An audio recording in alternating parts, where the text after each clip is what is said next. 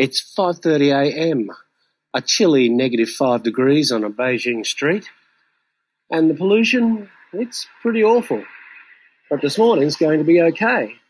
Last night I got to download the Iron Fist and Velvet Glove podcast. So, this morning on the bus, not only will it be nice and warm, but I'll have the pleasure of the company of the Fist, the Glove, maybe Right Wing Tony, maybe 12th Man, maybe Squeaky Wheel, who knows? Anyway, guys, thanks for making this morning's bus ride a little nicer. Yes, welcome, dear listener. Episode 230 of the Iron Fist Velvet Glove podcast. It's a bit different this week, uh, basically a repeat. What I've done is I've cobbled together a few different uh, sections that are a little bit more evergreen in their nature from previous episodes tacked them together, and I've created this episode because I'm away and I had a big weekend that meant I wasn't going to be able to record something with the boys, and it was all just going to be too hard to do something new. And we do have a lot of stuff in the back catalogue that's there available for all of you to listen to at whatever time. So uh, I had Street Walker in mind. I'd hate to think of him getting onto a bus in a cold Beijing morning and not have a podcast to listen to when he's expecting one. So fear not, we haven't gone on strike as I threatened to do the other day. And what I've done is I've cobbled together a few bits and pieces.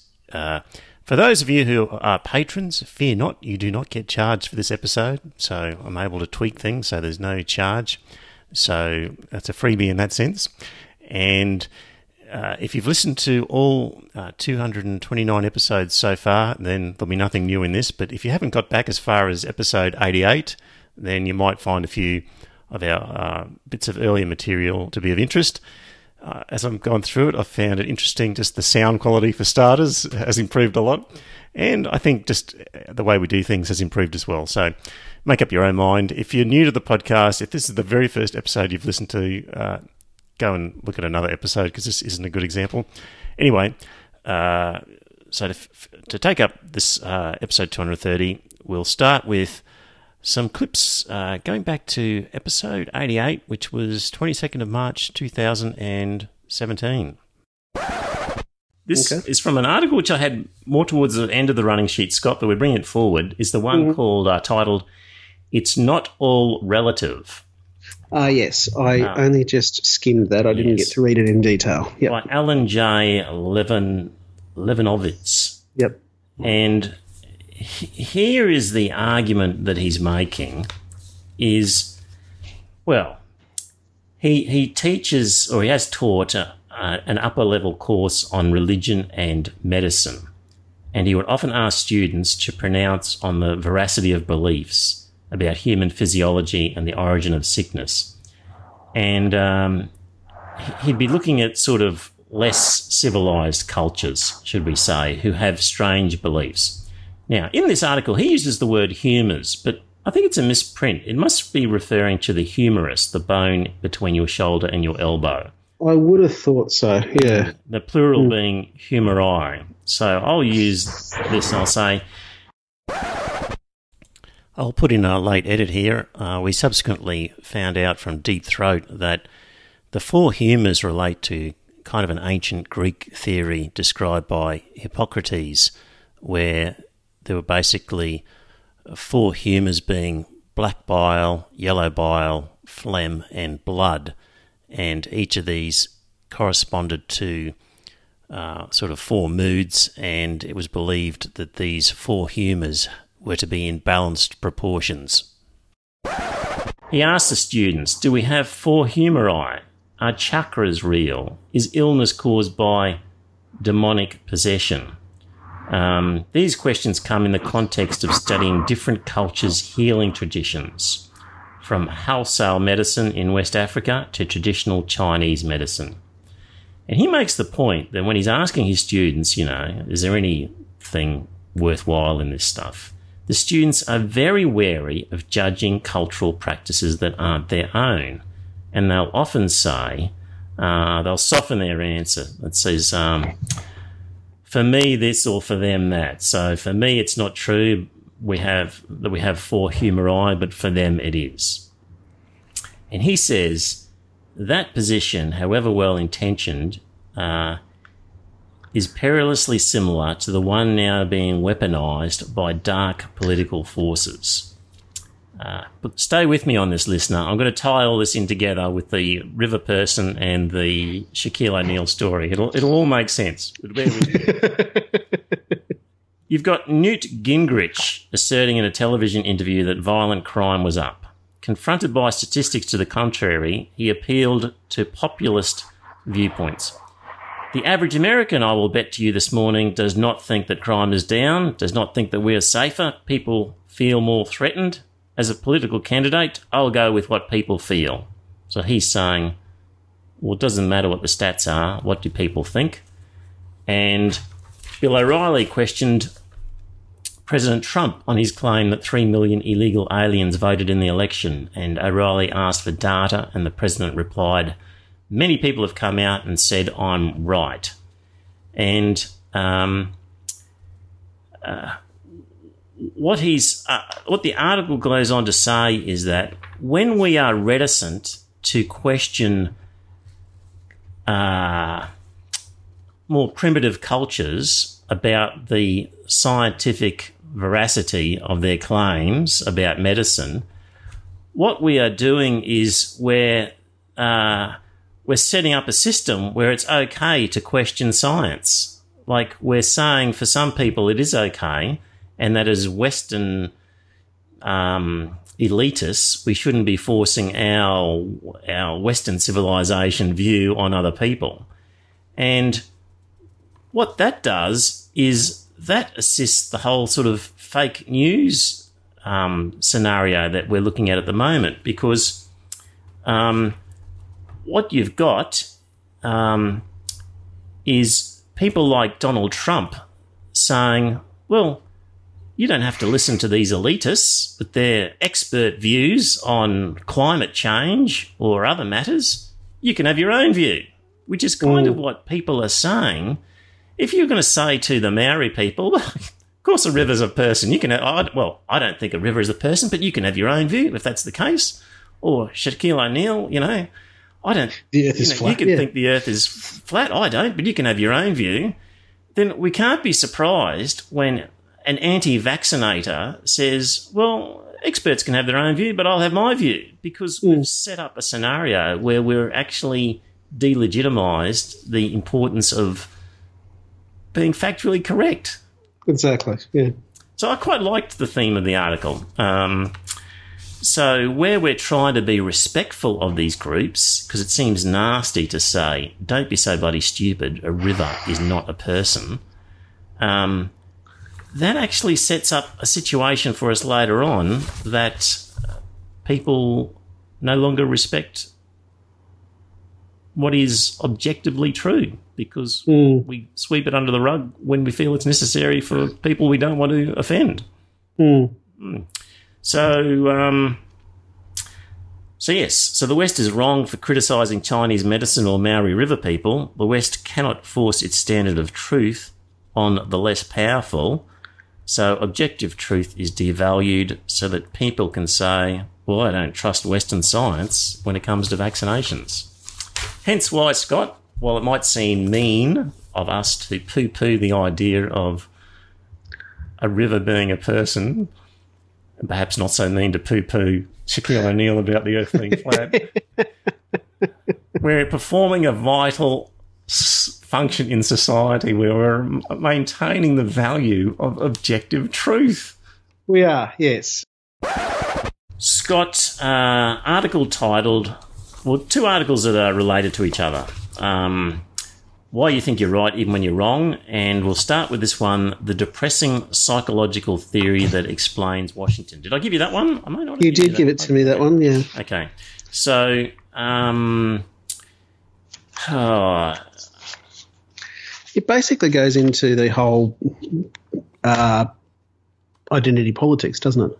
It does, and the way people are so keen to think along the lines of whatever group they've aligned with. Mm. So, um, so what we had here is, by way of background, a guy called Myerson published an article in Rolling Stone. Five economic reforms millennials should be fighting for, and uh, the five things he listed were um, efforts to do away with unemployment, um, and then in relation to jobs, landlords, private capital ownership, and Wall Street. So the last four uh, were things that made conservatives' heads explode. um, but the, the, sort of the policies, when you actually looked at them, weren't that radical. Um, his agenda, at its core, called for work guarantee, a basic minimum income, a land value tax, a sovereign wealth fund, and a public banking option. And uh, as noted by this guy, Dylan Matthews, all of those policies uh, that Republicans were labelling as socialism have actually been endorsed by major conservatives. So, on the face of them, they looked anti conservative. When you actually read the detail, a lot of the stuff was stuff that conservatives have actually been in favour of. So, what this guy did was he rewrote the article from the conservative point of view and said that these were policies that the conservatives were in favour of. So, rewriting it and saying that the conservatives were in favour of these policies, all of a sudden, the conservatives liked the article and the liberals, well, they didn't like the article. Mm. So, um, the policy's exactly the same. Simply rephrasing the article to say, well, this is one that the Republicans are in favour of, is enough for Republicans to say, okay, I'm in favour of it too. Exactly, yeah. Um, so, uh, two articles, both advocating the same policies. One of them thrilled liberals and infuriated conservatives. The other infuriated liberals and thrilled conservatives. So, if you're able to attach things or say that your group is for something, then your group members will swallow it and they won't care what the detail is. They'll just accept it. And mm. um, uh, so, what this is saying that often, oftentimes when we think we're engaged in reasoned policy discussion, we're actually engaged in complex efforts to rationalize the direction in which our tribal affiliations are pushing us. So, when faced with those bunch of policies, if you're a conservative, you will be in your head rationalizing, and, and you're told that conservatives like those policies,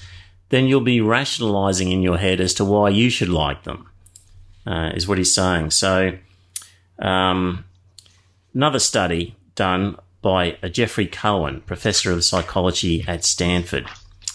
He produced multiple versions of a welfare articles. Some students read about a program that was extremely generous, more generous, in fact, than any welfare policy that has ever existed in the United States, while others were presented with a very stingy proposal.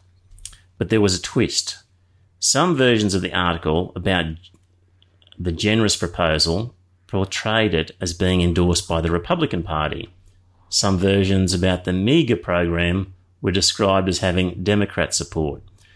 The results showed that for both Liberal and Conservative participants, uh, the effect of a reference group, meaning being told which party was in favour of it, uh, overrode the information of policy content. If their party endorsed it, Liberals supported even a harsh welfare program. And if Conservatives supported uh, even a lavish one, just depending on whether their party. It just gives you no hope, Scott. It really doesn't, does it? Yeah. The merits it's... of cases don't matter anymore. And, you know, after I read that, I thought to myself, how do I see things? Because I'd always mm-hmm. thought to myself that I've been pretty even handed with my review of uh, entitlements and all that sort of stuff. Mm. And I think I have been, but it did make me question my own uh, judgment. You know, it, it, did make me think to myself, have I actually been fair and reasonable with every proposal that's been put in front of me? Mm. Yes. Um, so this uh, a bit further on. Um, uh, uh, once group loyalties are engaged, you can't change people's minds by utterly refuting their arguments. Thinking is mostly just rationalization, mostly just a search for supporting evidence. This is depressing, Scott. It is depressing, yeah. cases just don't seem to matter. No, Once group loyalties are engaged. it really does make you think, doesn't it? It really does make you think: Have we got the right decision here? But anyway, it's um. So yeah. some studies are done showing that, and an article that is related to that.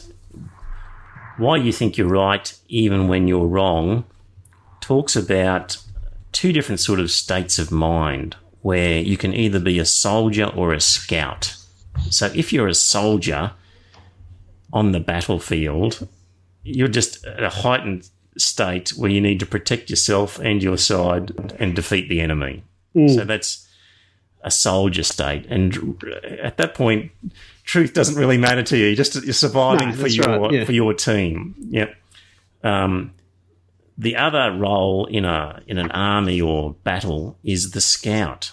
So the scout really wants to know what's out there as accurately as possible. Yeah. And too often we are in a soldier mentality where it's like, well, our team's under attack. Let's yes, we got to shoot back. Yeah. Justify our team's position.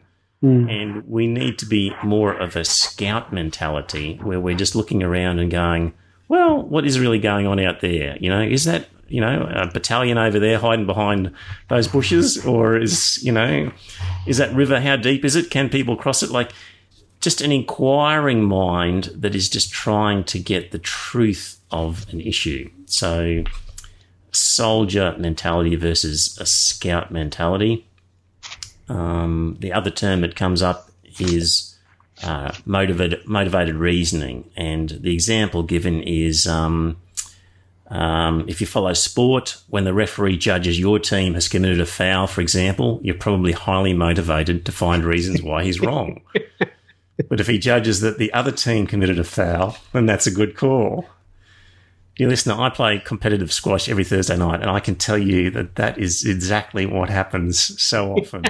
People see things through the prism of their own self interest so much. It's and but we don't, you know, recognize that we do that so much in the world of sort of topics we talk about, Scott, and policy and what's going on in the world. But if people jump onto a, a, part of a side, then they'll just rationalize whatever their side has decided.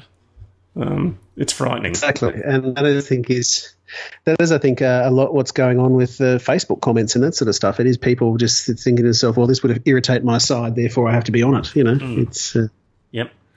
So the key thing for us is to try and have a scout mindset.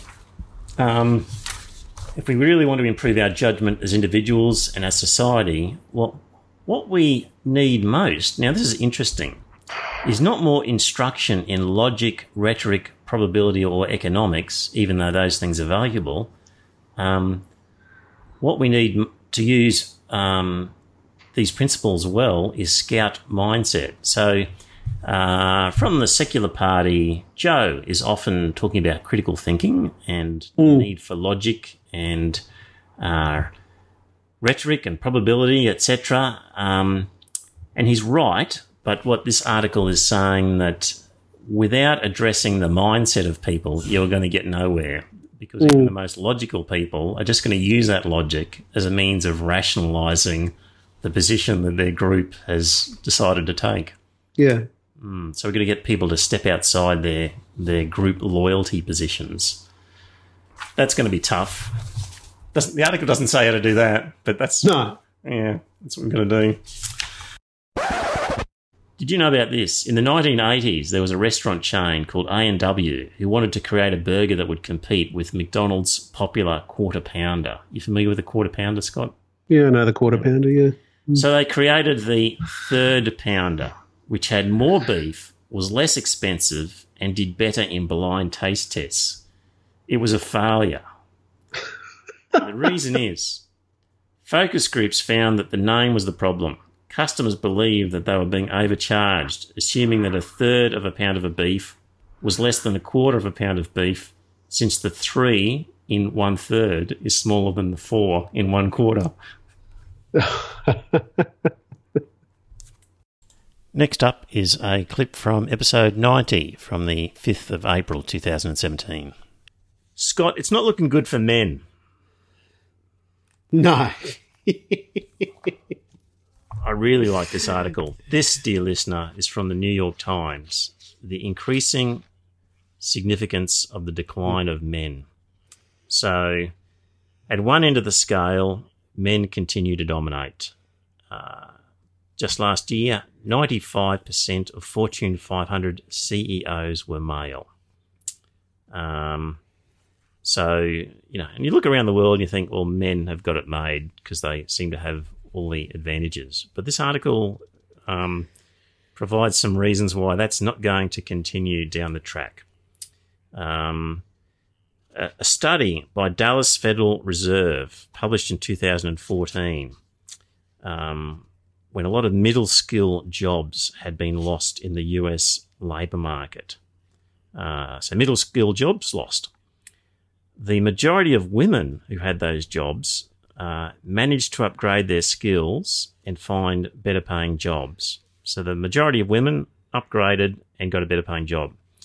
By comparison, more than half of the men who lost middle skill jobs had to settle for lower paying occupations. So they couldn't upgrade and get a better paying job. Um, what they're finding is um, men whose childhood years were marked by family disruption seem to fare the worst. So, in a different paper, they measured academic and economic outcomes for brothers and sisters in Florida in the decade between 1992 and 2002.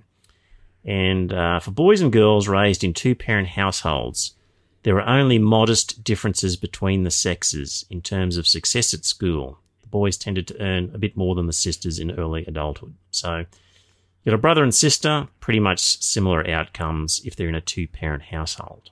But in a single parent household, what they found was boys performed significantly less well than their sisters in school, and their employment rate as young adults was lower relative to their sisters. So, in a single parent family, boys really suffer compared to girls who more or less achieve the same as if it had been a two parent family. Um, hmm. uh, employment rates of young women are nearly invariant, meaning don't change uh, in relation to family marital status. While the employment rates of young adult men from non married families are 8 to 10 percentage points below those from married families at all income levels. That's amazing, Scott. That if you'd come from a boy from a single parent will be 9 percentage points below a boy from a, a stable home. Girls, mm. no change. Very interesting. Mm. Um, it is very interesting, isn't it? Yeah. Hmm.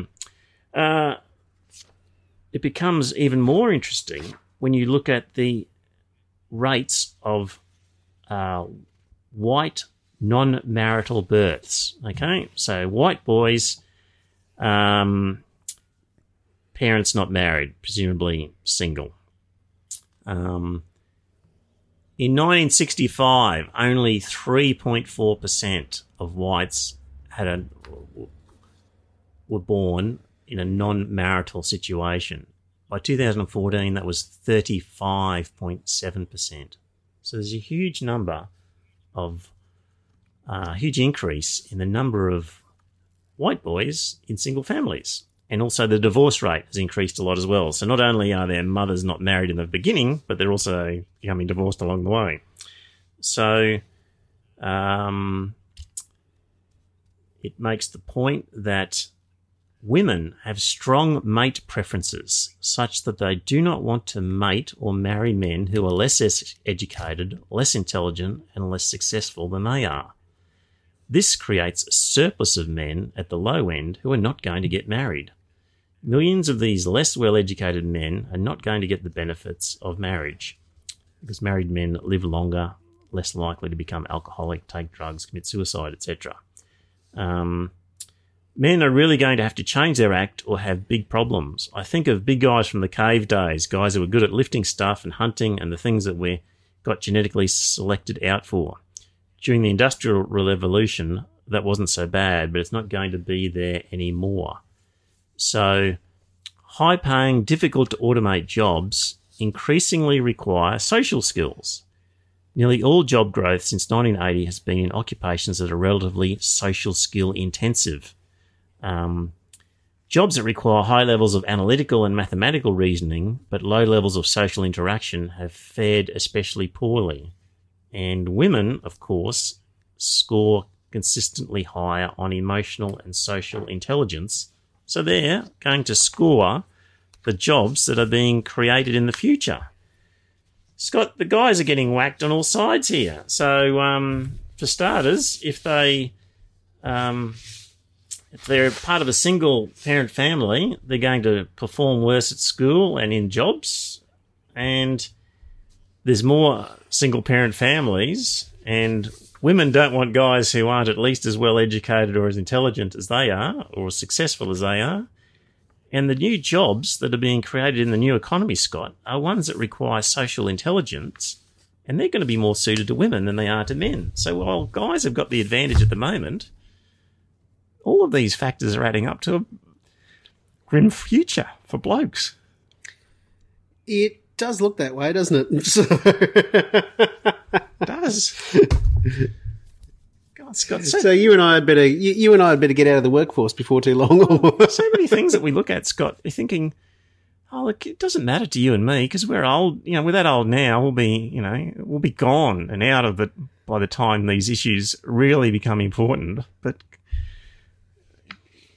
what's the world going to be like in 30 or 40 years? So yeah, it's going to be going to be tough for guys. So when you know in the certainly looks that cultural way, yes. identity argument, when you know you're a privileged white male in a position of power, well, the counter argument to that is, well, actually, the way things are going, um, it's not actually privileged to, to be male and um, not actually suited to the jobs that are coming onto the market and really suffer from single parent family situations. So, Mm. so well, boo hoo hoo, you know, I'm lacking privilege as well.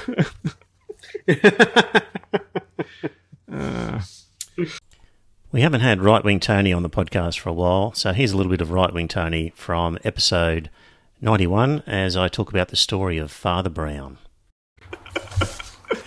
Okay, final article. This, dear listener, is a long one if you if you end up reading this one. But uh, on the topic of of tolerance and forgiveness, and we hear a lot about tolerance and um, and people claiming to be tolerant. And this is a really interesting article that says that perhaps people aren't that tolerant; it's just that they don't care. So. Um, a- a couple of different stories here, and bear with me. Um, one was uh, in Chesterton's The Secret of Father Brown. And basically, it told the story of a nobleman who killed his good for nothing brother. And he disappeared and then came back, and the town was f- prepared to forgive him. And the local priest said, Well, I want to see genuine remorse before we forgive this guy. And the townspeople were, Well, you were just a very intolerant sort of character. Well, you know, come on, forgive and forget. Anyway, what they then discovered was instead of the really nice brother having killed the good for nothing brother, in fact, it was the good for nothing brother who had killed the nice brother and had assumed his identity. And the town was in uproar and refused to forgive this guy. And meanwhile, the priest took the same view. Well, if he shows true remorse and is sorry for what he did, then, you know, I'm prepared to forgive him. And that sort of illustrates that in the first case, the people weren't really forgiving anything because they just didn't see anything to forgive. They were quite happy with the situation, the loss of the good for nothing brother, and uh, under the guise of tolerance, they said they were tolerant, but in fact, uh, they just didn't care. Happens a lot in our current society, right wing Tony, where people claim oh, I'm very tolerant of, of gay people and of marriage equality and uh, all these other issues, when in fact they just don't care at all. It doesn't, Doesn't mean, touch them. Doesn't touch Yeah, them. Has no, no, bearing to them. It offers no threat to them or their family, and so they have no skin in the game, so they can uh, let it slide. So uh, this article comes from a blog called Slate Star Codex, which is a very um, well subscribed blog and it's been going for a long time. And this blogger, he can remember at one stage when Osama bin Laden was killed, and he made a comment which wasn't, isn't it great that Osama's dead, but it was a kind of, well, thank God that saga's all over. And a lot of people on his blog said, made comments, oh, you shouldn't be celebrating the death of a man. Like, that's terrible thing. We should be beyond that. And at the time, he thought, oh, gee, maybe I've been a bit harsh. Like, gosh, people are so tolerant. You know, they're more tolerant than I am. And then not long afterwards, um, his following, by the way, was largely left wingers. So you probably haven't subscribed to that. No, I missed that one. yeah. A short while later, Might have been at mass that a short while later, maybe a long while later, Margaret Thatcher died. The very same people, a saintly woman. Uh, the very same people who said, "Oh, you know, you shouldn't celebrate the death of Osama bin Laden," were literally dancing in the streets on his blog page, "Ding dong, the witch is dead," and celebrating her death and applauding it and. And it just sort of struck him. This is one of those situations where so-called tolerance isn't tolerance at all. No. I, I my per, personal view is that the left probably are the most intolerant group that you could come across. Um, in one of your recent podcasts, you talked about Hassan Ali not being able to come here because of um, clearly intolerance that was offered to her. And you see it around the planet. Um, certain professors aren't allowed to give talks at universities or they're hounded out or screamed down. And Israel's a good example. If anyone Jewish happens to turn up, the hate brigades are out in full strength. Yet these are supposed to be centres of learning and tolerance for that matter. And you go to university arguably for an exchange of ideas, but they're only interested in pursuing their own ideas. But in a lot of ways, I don't sort of think much of this is new. It may just not have been written about before. I had a favourite poet when I was young, and it was William Butler Yeats. And in one of his poems, might have been Easter 1916, I can't remember which one, but he talked about the bad being full of passionate intensity, while the good were basically, and he used a phrase like asleep at the wheel, but it was, it was more elegant than that. Dear listener, in a bit of post production editing, I'll just uh, refer back to that poem. It was The Second Coming by Yeats, and the most famous lines of which are Things fall apart, the centre cannot hold. Mere anarchy is loosed upon the world. The blood dimmed tide is loosed, and everywhere the ceremony of innocence is drowned. The best lack all conviction, while the worst are full of passionate intensity. Uh, so you're spot on with the Ayaan Hirsi Ali. Uh, that's where I was going to head with this because the, um, as we mentioned in the last podcast, the vitriol that was levied at her by this group of Women. of women. Hmm. Had you said to them, "Do you consider yourselves to be tolerant people in Yes, relation to, to to gays and hmm. apostates and everything hmm. else?" They would have said, "Oh yes, yes, yes," but there were issues that, to a large extent, they didn't care. Uh, on Ayaan Hirsi Ali, who was directly their enemy, they well, really she was cared. showing them up for their hypocrisy, mm. like that they can stand by and see young girls genitally mutilated. Mm. They can see young girls married to men that are decades older than them.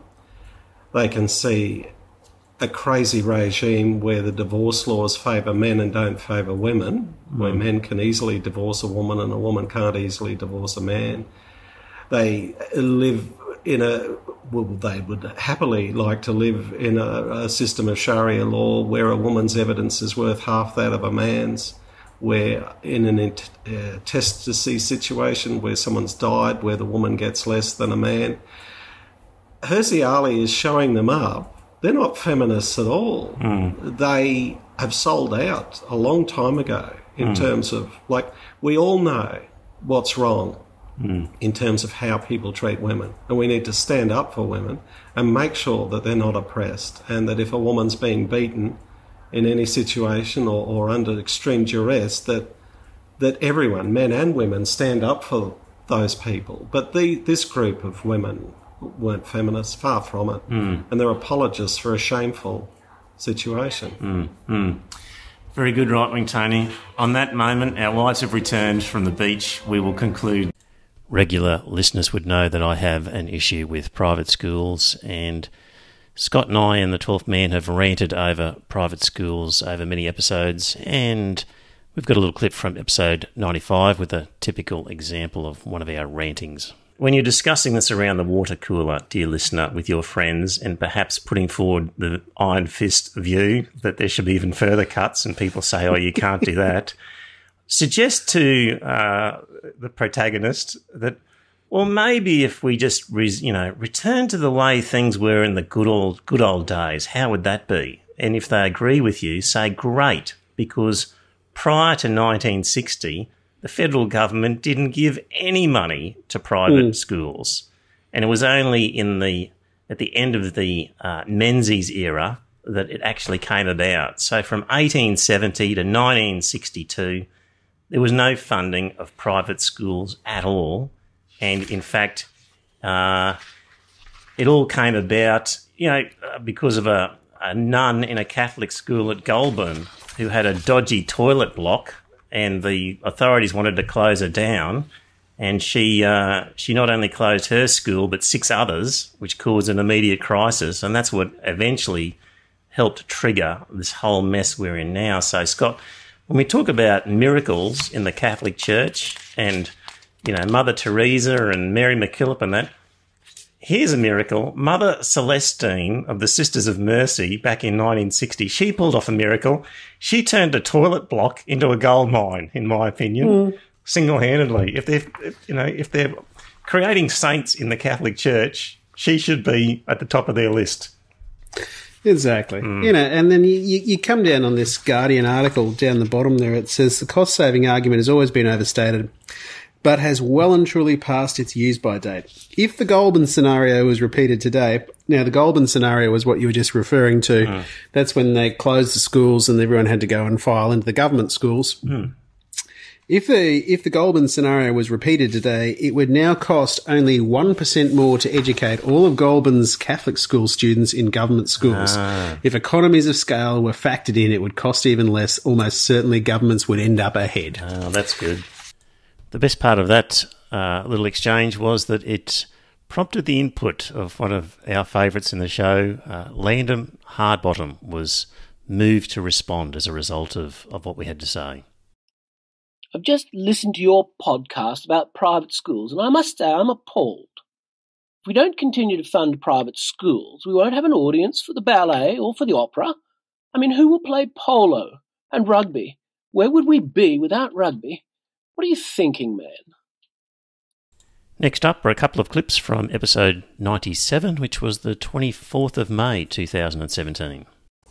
I like this one as a, a line that I'll probably say in the future. Um, this article says um, At one of the premieres of his landmark Holocaust documentary, Shoah, the filmmaker, um, oh, the Holocaust documentary was called Shoah 1985. The filmmaker Claude Lanzmann was challenged by a member of the audience, a woman who identified herself as a Holocaust survivor. Lanzmann listened politely as the woman recounted her harrowing personal account of the Holocaust to make the point that the film failed to fully represent the recollections of survivors. When she finished, Lanzmann waited a bit and then said, Madam, you are an experience but not an argument. It's a good line. It happens all the time, Scott, where people say, "Well, this is what yeah, happened to me," line, and yeah. well, that is your experience, but it's not an argument. Um, hmm. Article goes on to say during the 80s and 90s, a shift occurred in culture. Personal experience and testimony, especially of suffering and oppression, began to challenge the primacy of argument. People are talking about impeachment, Scott. Yeah, so and we need that's a little... really surprising how easy it is to impeach him. Hmm, well, yeah, a little 101, dear listener. What's it take to impeach a president? A link to an article here gives the details. So, impeach has its roots in the Latin word for being caught. Uh, it allows the legislature to indict or charge an official with criminal activity, and that official will be removed from office if convicted. So this article has got uh, five questions to answer about impeachment, and the first is what sort of crime can lead to impeachment? And the answer is um, Constitution says of the US uh, treason, bribery, or other high crimes and misdemeanors, which can be pretty broad. Uh, Bill Clinton faced um, impeachment for perjury, which was lying under oath, and for obstruction Yeah. of justice. Uh, he didn't go all the way. Um, and Gerald Ford put it uh, bluntly when he described an impeachable offence as whatever a majority of the House of Representatives considers to be at a given moment in history. So, uh, if the House of Reps is against you, um, a mister, uh, any sort of misdemeanor could be. So, um, so it doesn't have to be super serious. Perjury and obstruction of justice. I mean, not good, but not not treason. Uh, how does it work? Um, so there's a, a thing called the House Judiciary Committee. So they would vote on the articles of impeachment. If approved, then it's brought before the uh, the full House. Uh, if the House um, passes the impeachment, then it goes to the Senate for trial. And a trial is conducted much like a criminal case with witnesses called, but it needs a two thirds majority of the Senate to convict and remove the individual in question.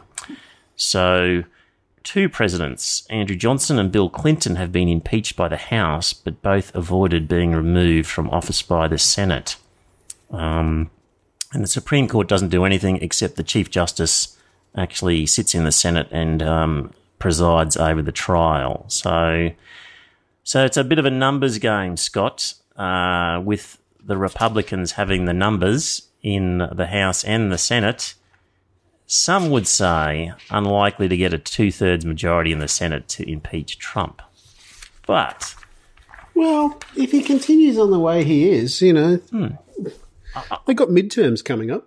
you know, ultimately, okay, from the Republicans, if they hate Trump, um, get rid of him, and then your vice president becomes president. You still, it's Yeah. like the Republicans still have power. So, um, given that he's a true outsider, um, I would have thought they wouldn't think too hard about just, if necessary, uh, giving Trump the boot to get rid of him, and then they can put Pence in, and away they go. The Republicans still in charge. Well, that's what I was thinking. I thought to myself, well, Pence is actually the more popular Republican, so I would have thought that there'd be no problem there. But anyway, So, um, so if he annoys enough Republicans, maybe the numbers won't matter so much. Um, let me see here. Uh, well, that that one basically discussed that topic. Number three, um, other people can be impeached. Um, judges can be. Um, some other high officials can be. And yes, if he's removed, then the vice president um, would be the next one in line. And if the vice president was also implicated in the president's crime, then um, uh, who would it be? Speaker of the House. Speaker of the House. Bit of a brouhaha has happened um, in relation to a lady who wrote an article called In Defense of Trans Racialism. And what she was making the point was that we've mentioned previously in the podcast a lady called Rachel Dolezal, who um, had been the head of the National Association for the Advancement of Coloured People. And um, she basically uh, was telling people that she was a person of colour. And uh, she had to resign from her post after it was revealed, though, that although she had been presenting as a black woman for some years, her parents were in fact white. And uh, she was subject to ridicule and condemnation for misrepresenting her true race. So that is Exhibit A, Rachel Dolezal. Exhibit B in this saga is Caitlyn Jenner. And Caitlyn Jenner, uh, formerly Bruce Jenner, um, decided to change sex, famously or infamously. and was applauded for doing so. And this article by, um, oh, what's her name here?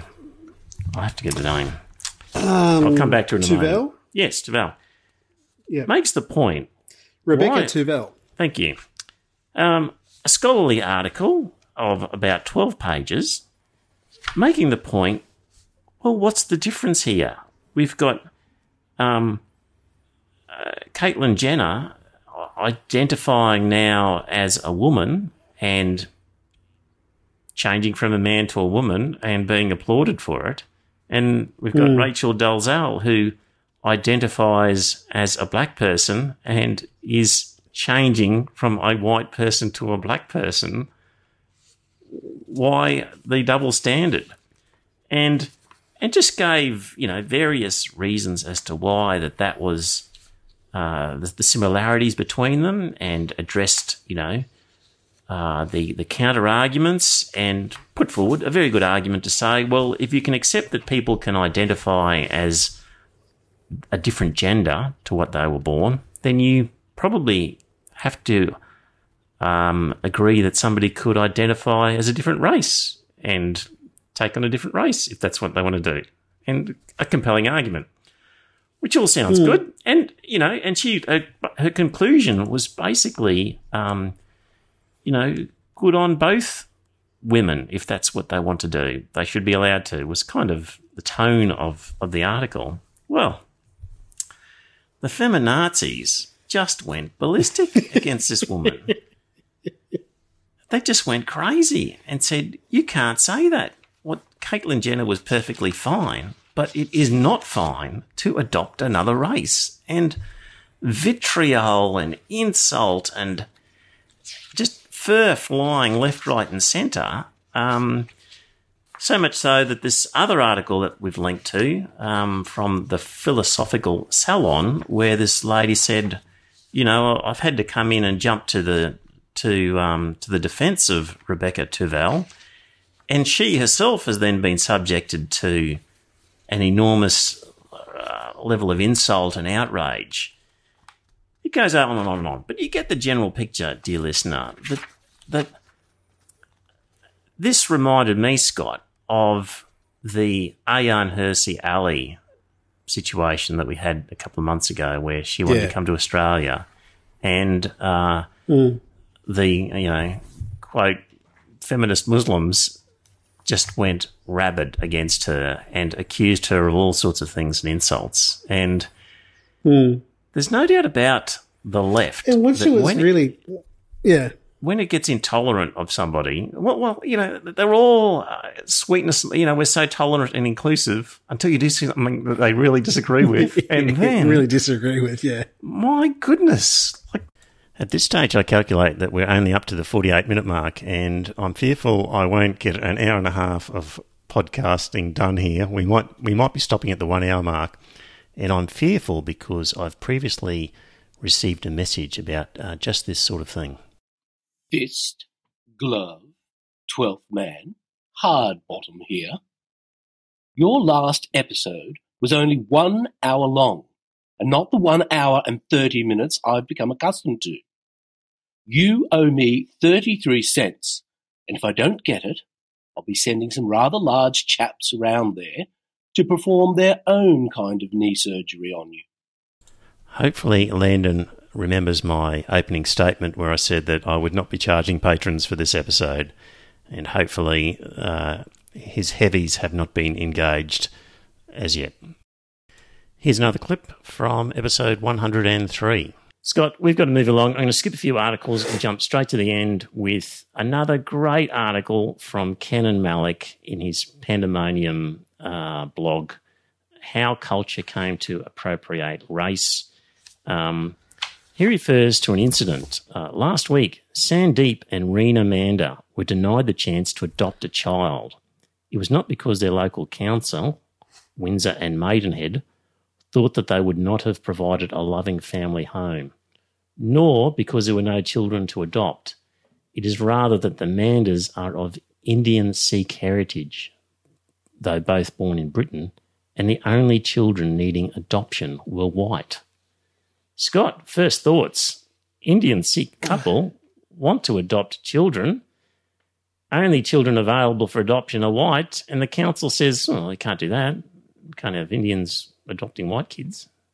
Well, see, that's just madness, isn't it? It's incredibly racist. It's terrible. It's, it's absolutely disgusting that they would think that. Mm. But, Scott, put the shoe on the other foot. And if you've got black family, uh, sorry, a white family wanting to adopt black children, do you think they should be able to? Of course they should. Mm. Currently in Australia, um, with our Aboriginal children, there is a strong, strong emphasis that they first must be, in terms of foster care, looked after by Aboriginal families. So, an active discrimination to put Aboriginal kids with Aboriginal families. And I'm pretty sure that the adoption runs the same way, Scott. So, yeah, and you know, I understand why they're gone that way because they're trying to prevent another stolen generation. Blah blah blah blah blah. Mm. But it's racist on the faces face of it. You know, it's really disgusting that they would do that. Mm. Yep, and Yeah. so this is um, this is the point that the Kenan Malik article is saying is that um, it's a perspective that, far from challenging ra- racism, simply appropriates the core of the racial thinking. So this is the idea of minority groups who would say they don't want their black children raised by white families because that would be denying them their black identity. And this is a common thought around the world. And it's it's adopting the racism they've been fighting against or their their ancestors have for generations and applying it themselves. It's it's um, just a mirror image of that racism. So he makes the point that uh, in the post-war That's really quite offensive. Mm.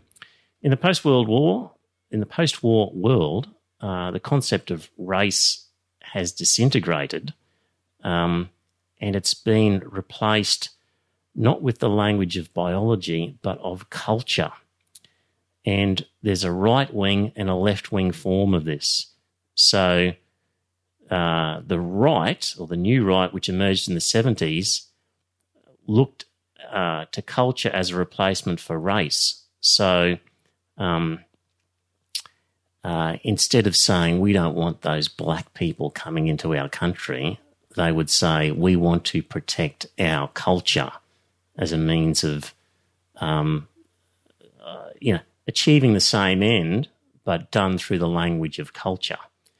And from the left, uh, culture has been a key component in its version of identity politics. Uh, different minority groups are seen as possessing distinct cultures, identities, and ways of thinking, um, and and they defend those identities, which is done in a mirror image of the new rights argument. So, um, on both right and left, many now view cultures as fixed, bounded entities, each the property only of certain people. Once culture was seen as providing the tools with which to open up and transform the world. Today, many regard it as more of a protective wall to shield its members and keep out unwanted visitors. The immigration debate, once rooted in racial antipathy, fear of the yellow peril of the black invasion, today it's more often expressed in terms of cultural differences. Um, and he goes on. know, Back on the 19th of July 2017, which was episode 105, I did a solo show where I just ranted to myself and to you directly. So, in order to make up the hour and a half that Lena might possibly demand, I'll throw in a bit of my solo rant for you and we'll probably finish up after that. what we had earlier on, before I diverged on crazy, crazy religious stories, was trying to just outline, dear listener, the genuine takeover of our political parties by the religious groups. And we really are facing a Tea Party like takeover what, what the what the Tea Party did to the Republican Party is happening as we speak to the Liberal Party in Australia. We've, we've just seen enough examples of it to to know that's the case, and you can just see by the type of people who are either education ministers or opposition education ministers, you know, shadow education ministers, as, as to what's happening. These are not normal, everyday Australian values that these people are holding.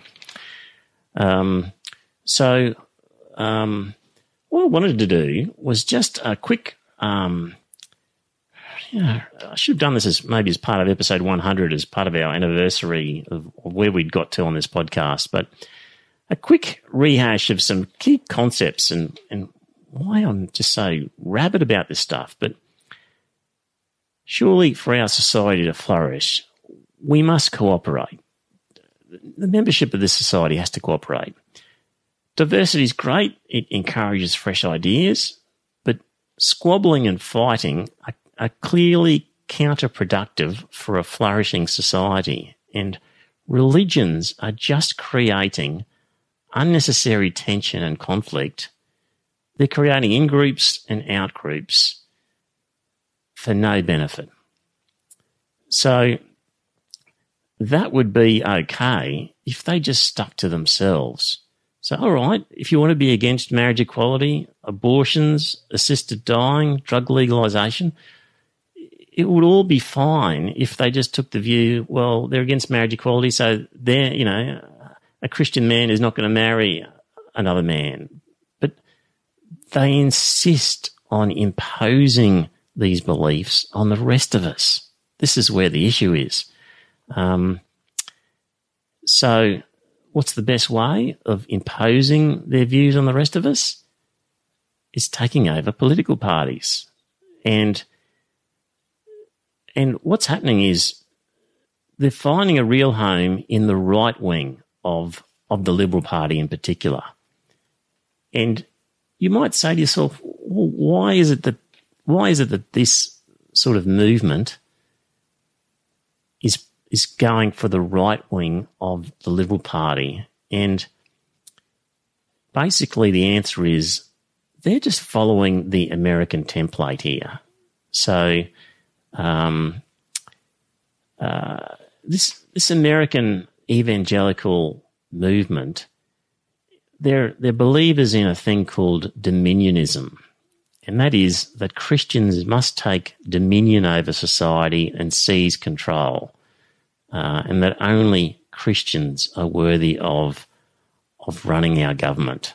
So, you know, I'm, I'm, I'm, I'm wary of sounding like a conspiracy theorist, but at least on the education issue alone that I just outlined before, you can bear with me that there might be some smoke here where I'm calling fire based on the characters that were described there. So bear with me. With this dominionism, two parts to it. One is very conservative values in terms of the issues we've talked about a lot marriage equality, abortion, assisted dying, blah, blah, blah. The other part about them is that they're really into an economic neoliberalism. So, small government, small tax uh, is is a big part of, of that agenda, and that's why they fit in well with, say, the right wing of the Liberal Party because that's a shared value.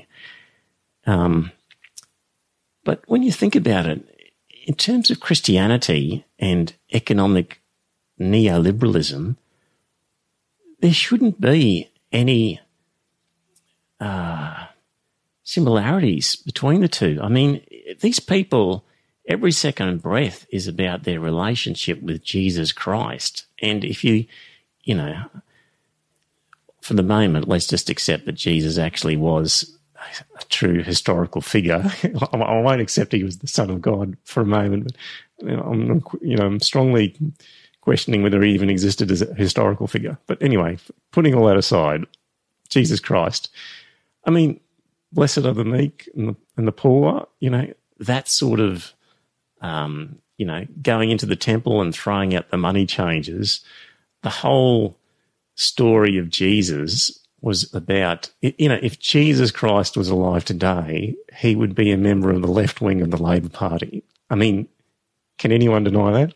Yet, yet these people who claim to be Jesus followers are, ha- happily ensconced in the right wing of conservative politics. And the excuse they use uh, as part of this dominionism is that you know Christians have to take dominion over society and seize control. Well, you can only do that if you've got money. I mean, money is control. So it's okay to to make money because that is a tool that you use to gain control. And the other part of that is this sort of prosperity gospel that they preach, um, where they say that wealth and worldly success are signs of God's favour. So if you're doing well in this life, big house, big car, lots of money, that's a sign of God's favour. So don't be ashamed of it, and that's all good. Keep earning as much money as you like. So that's how they get around the uh, what you would normally think of as Christian values to include this sort of neoliberalism concept. So, so they've found a home in the right wing, and that's where that sort of group diverge with traditional churches. Um, so, and that's why um, that's why Donald Trump could get support from these evangelical groups in the USA. I mean, ordinarily there is nothing in common, you know, the normal story of Jesus Christ and Donald Trump are so far apart they're at opposite ends of the spectrum. Yet the evangelicals supported Trump and that sort of prosperity gospel story allowed them to do that. So, we, dear listener, follow the USA in so many ways culturally. Um, uh, fortunately, we avoided the gun problem. And, you know, kudos to John Howard. That is, you know, that, and you know, I'm okay with the GST. The, the gun thing, well done. That was a great thing that was achieved. And it was only in the last day or two we had that terrible story in America where an Australian woman uh, called the police, went out in her pajamas, was talking to the policeman, and the policeman uh, in the passenger seat, I think, shot her dead. And who knows why, but it's seemingly no good reason. It's just a society that's out of control. Um, so, anyway, we've avoided the gun problem of the USA, and we don't have uh, the same race problems that the USA has.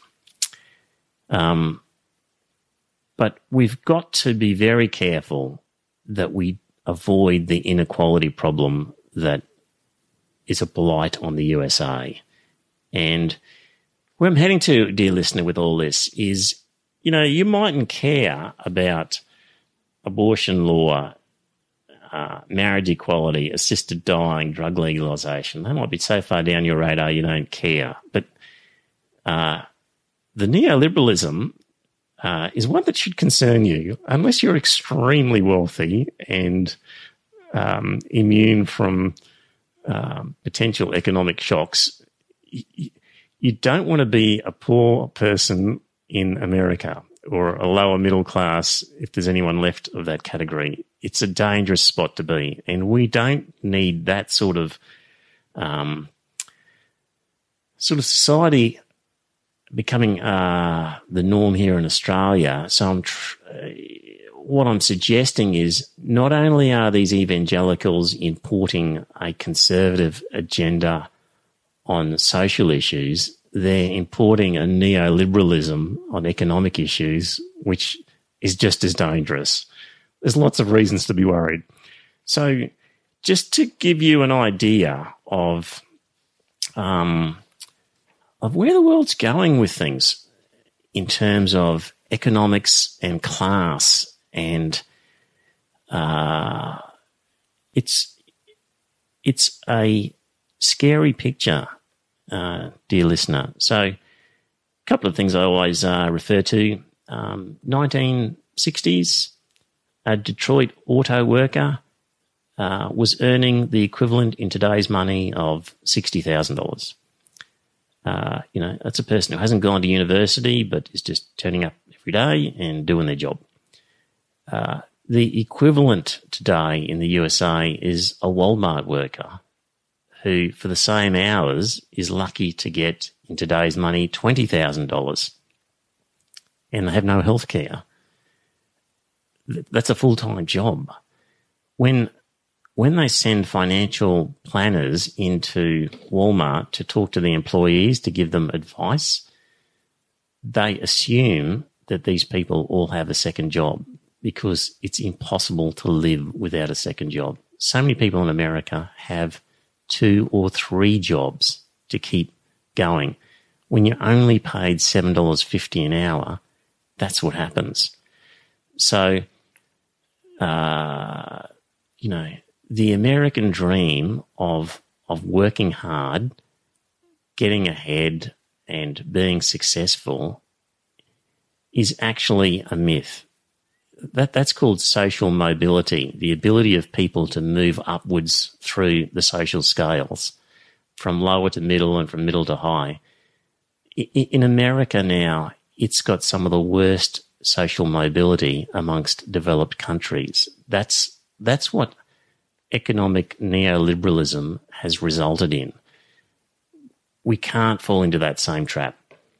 And uh, I came across um, this little audio clip from Yanis Varoufakis, who was teaching economics in Australia and ended up being the finance minister in Greece during all their um, turbulent times. And he's a really captivating speaker. So I'm going to play a bit of a clip from Yanis now.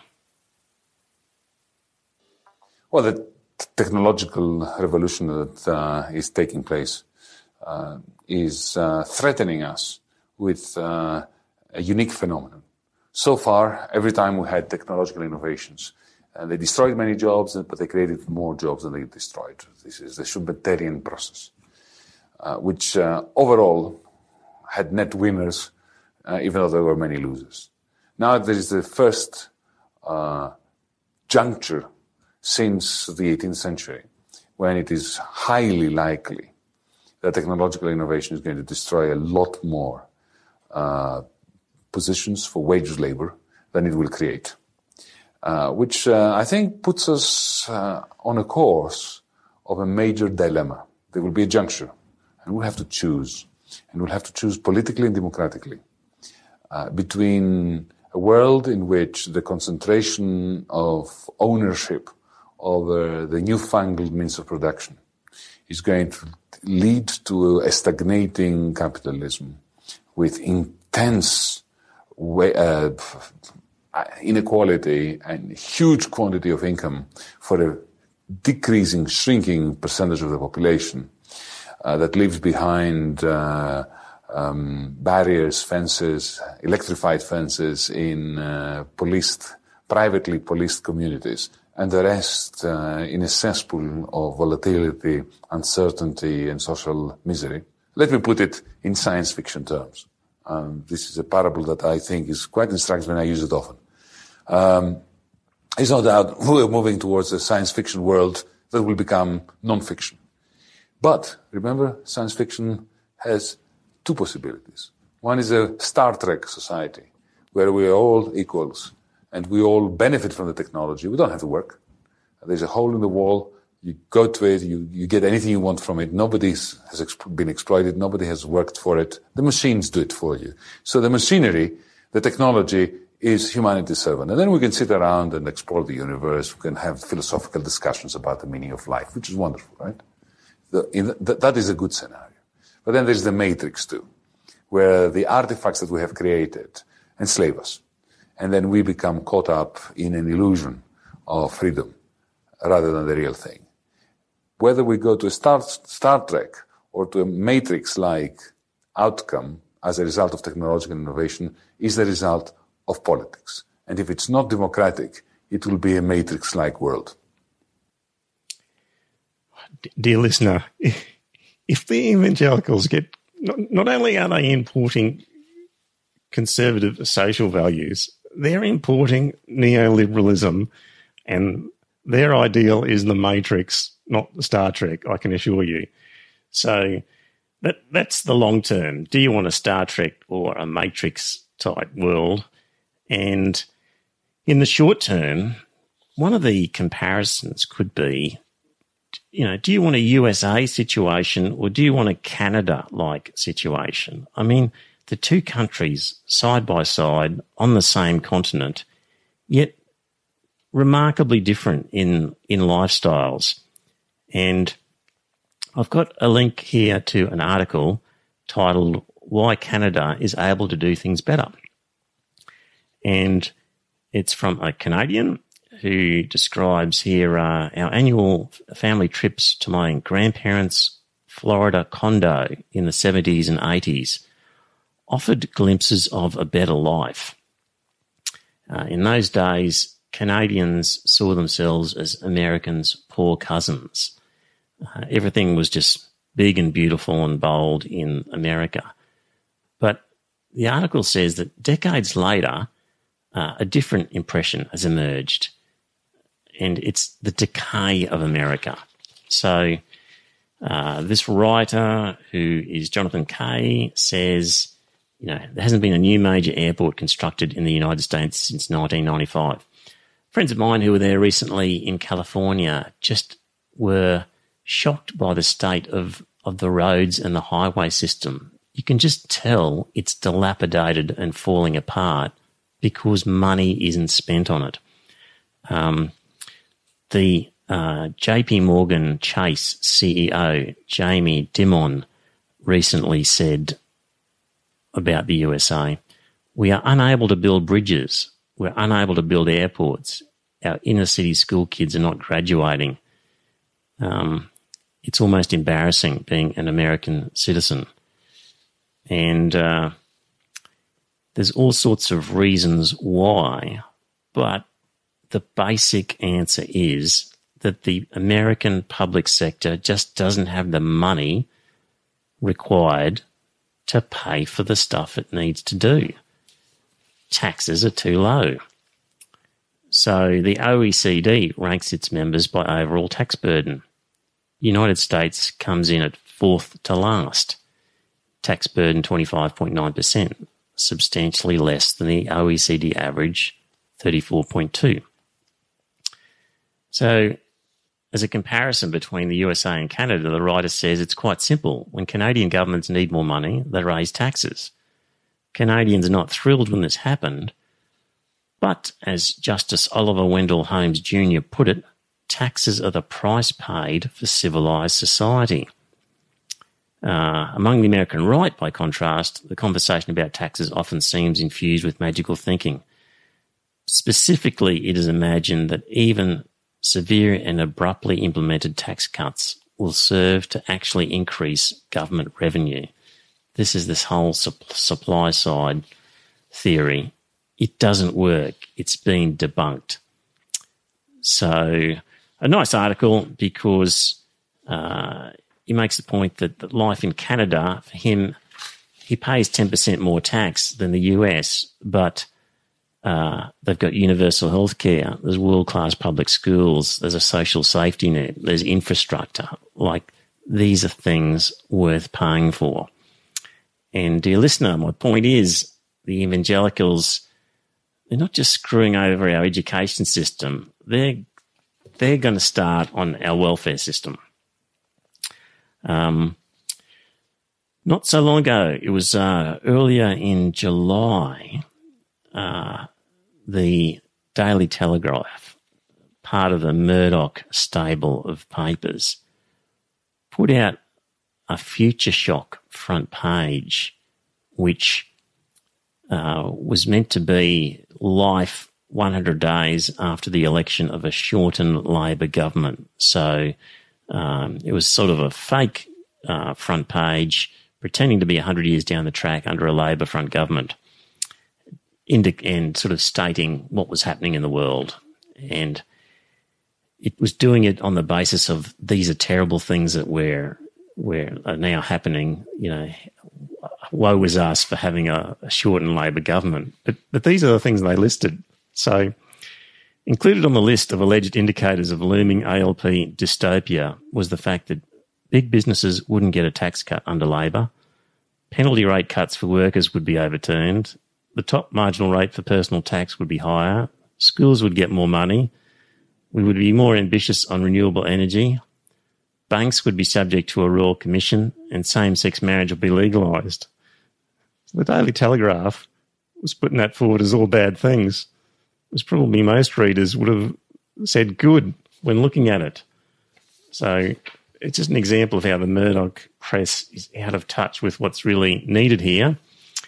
And still on this, we've got um, an article from Ross Gittins uh, in the Brisbane Times, July 8th. He's a very well known economist and um, he's quoting Ben Bernanke, former chairman of the US Federal Reserve, who gave a speech titled When Growth is Not Enough.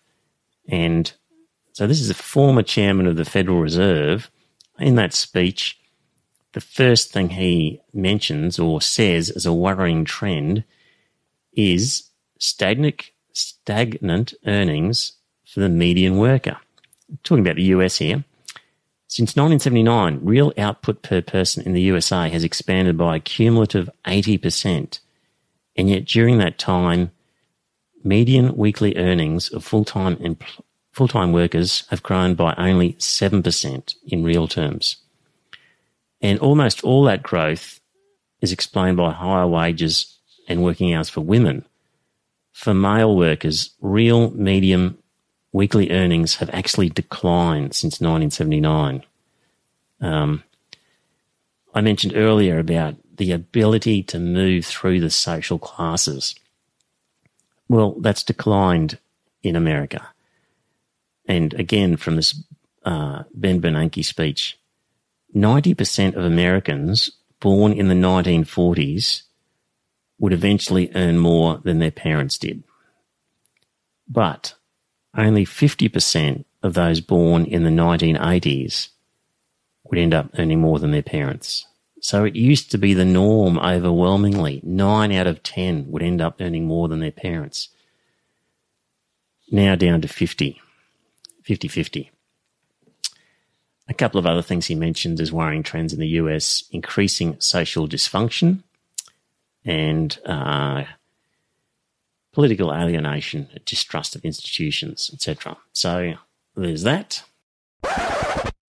So that's big problems coming from the right wing.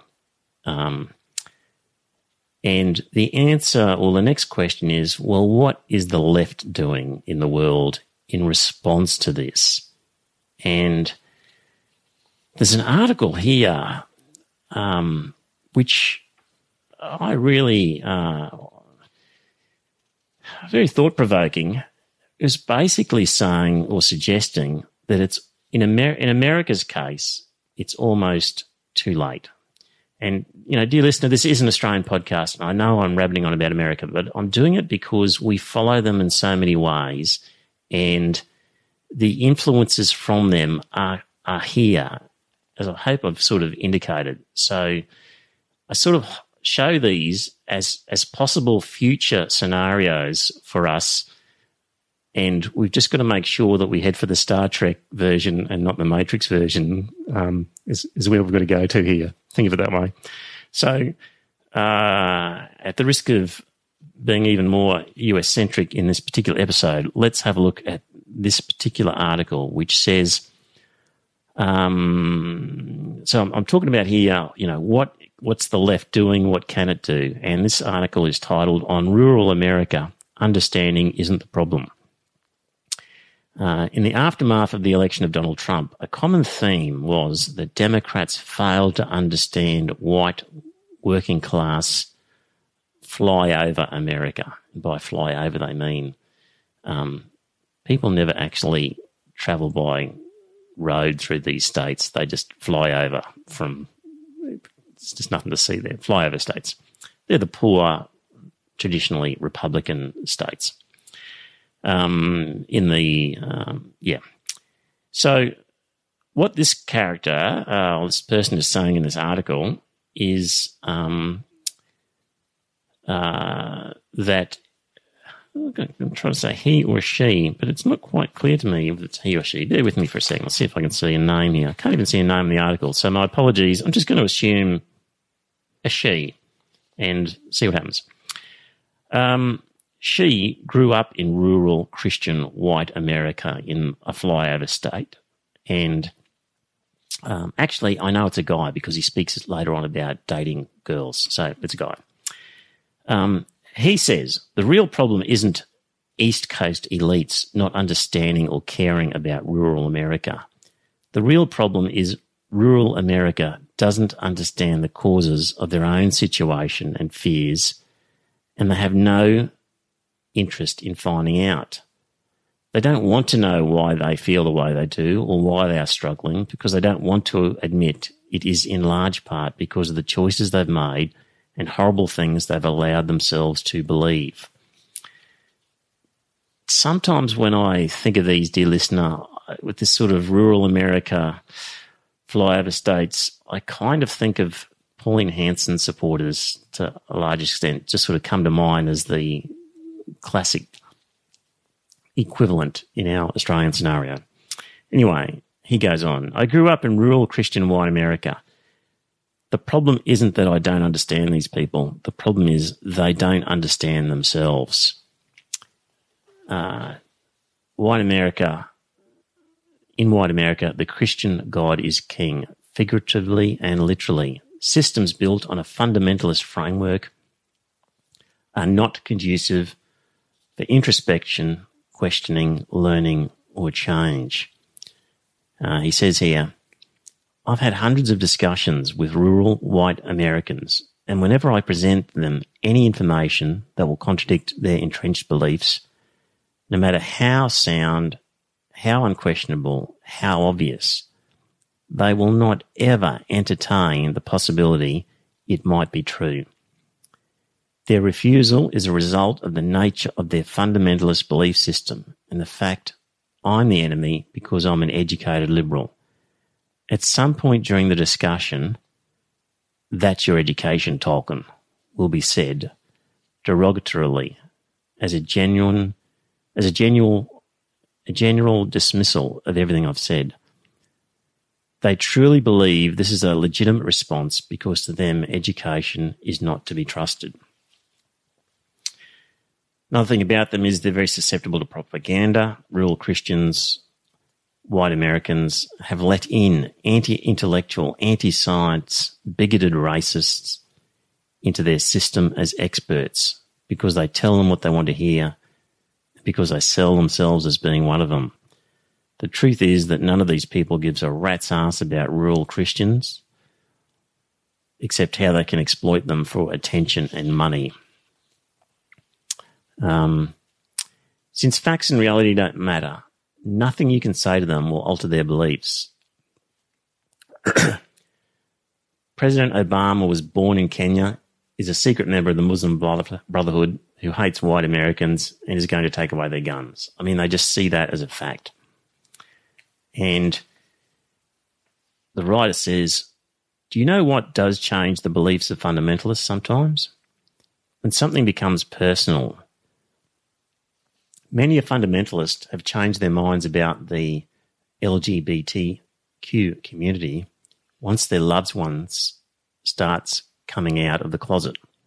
Many have not, but those who have done so because of their personal experience come in direct conflict with what they believe. I agree with that. I think this uh, it's definitely been apparent here in Australia. I would have thought that when people's sons and daughters and nieces and nephews and grandchildren come out as being gay, then um, hardline Christian views start to wither away. And I think the same will happen with voluntary euthanasia if people see enough painful experiences of death. It will become personal. but uh, there's lots of issues in our society that you just can't make personal. You can't reduce to a personal level. And the article basically says it's really seems unlikely that there are ways to change the minds of those people. Excuse me. So, um, we haven't reached that point yet. We've got a bunch of guys in charge of our education system who are heading us in that direction. Uh, so we've got time and we can do things. What can the left do? What is it doing? What is the left doing in Australia and worldwide? Well, unfortunately, at this very moment, it seems to me that the left is just fucking around with identity politics and ignoring the real issues that are affecting the constituents that they should be looking after. Um, I've been following Ray Halpin. He, made, he left that comment on that um, on the Kenan Malik blog, and he writes some interesting things actually. And he made the point that um, how many times has the Guardian, which is a infamous left wing newspaper, published a story about working class difficulties over the past few years, only to see it attract virtually no commentary or reaction of any kind whatsoever from a readership that generally can't keep its mouth shut about anything. The silence in itself is proof of the extent and strength of class bigotry on the left where identity politics completely dominates attitudes and discourse. I think he's dead right.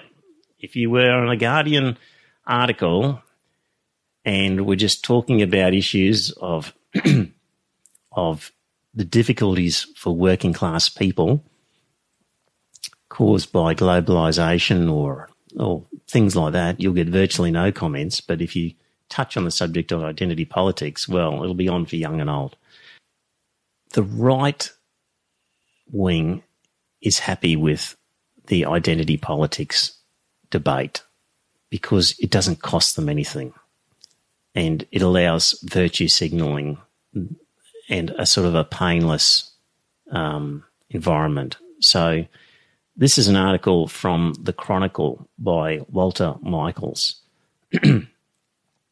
uh, basically saying that cultural appropriation is a distraction from uh, is a distraction from the real menace of inequality. Uh, the students at elite American universities come overwhelmingly from the upper class. The job of the faculty is to help them rise within, or at least not fall out of, that class. And one of the particular responsibilities of the humanities and social science faculty is to help make sure that the students who take our courses come out not just richer than everyone else, but also more virtuous. Identity crimes, both the phantasmatic, phantasmatic ones, like culture theft. I think what he means there is just phony. So the phony ones like culture theft and the real ones like racism and sexism these identity crimes are perfect for this purpose. Since, unlike the downward redistribution of wealth, opposing them leaves the class structure intact. Thus, for example, one can completely support the actions of Middlebury College students in demonstrating their opposition to what they call Charles Murray's white nationalism, uh, while at the same time noting that it's not white nationalism that's making poor people poorer, it's capitalism. Um, the problem is not that rich people can't feel poor people's pain. You don't have to be the victim of inequality to want to eliminate inequality. And the problem is not that the story of the poor doesn't belong to the rich. The relevant question about our stories is not whether they reveal someone's privilege, but whether they're true. The problem is that the whole area of cultural identity is incoherent and the dramas of appropriation it makes possible provide an increasingly economically stratified society with a model of social justice that addresses everything except that economic stratification. In other words, the left is just talking identity politics without dealing with poverty, and the right is happy to deal with identity politics because it doesn't cost anything. Our friend Yassmin Abdel-Magied, she's come in for criticism from all quarters over different things, what she said. But the, the thing that she should be most criticised for is her, you know, her obsession with with identity politics. I mean, complaining that Nigerian women can't tell their story if a white fiction writer from Oregon tells the story, that it somehow steals the story from the Nigerian woman, or people wearing sombreros at a at a Mexican themed party are culturally appropriating Mexican culture. It's such a sideshow to the real issues. And, you know, if she was truly concerned about minorities, she should be talking about poverty, inequality, social mobility, penalty rates, housing affordability, funding of government schools. That, that's her crime was bullshitting on about all these other things when real things that are affecting not only her, you know, minority group or constituency, but lots of others, that's where she should have been. That's where she could have helped people, where she had a platform on Q and A and the drum and every other ABC program going. But instead, she chose to muck around with all the sideshow issues that that are all wonderful if you're sitting around a university coffee shop discussing crap, but in the real lives of people makes no difference at all. That that's her real crime. So the problem with Abdel-Magied and and people like her is they've elevated the notion of cultural identity to such a place that they've conned people into thinking that that's all there is and it's the most important thing in their life. And they've conned people into overvaluing it. Um, an article came across my desk titled Islamic Experts Work Towards National Religious School Curriculum to Apply Faith to Modern Australian Life. And lots of people were complaining because it was, you know, the idea of an Islamic faith curriculum being taught in our schools was the sort of issue that most people objected to. But one of the participants in this, um, she says here, uh, she said, young Muslims often find themselves questioning their identity because they don't have the answers to questions about their faith that are raised in the news. And she says that in a way as if questioning their identity is a bad thing. But I would say, good. Uh, there's nothing wrong with questioning your identity. You, you should be doing that. If your identity is who you are, what ideas you believe in, what values you hold, then yes, check them regularly. A good idea. It's not a bad thing. Further on, she says, it could make them, meaning young Muslims, question their belonging and negatively impact the way they view their role in society and whether their contribution has value.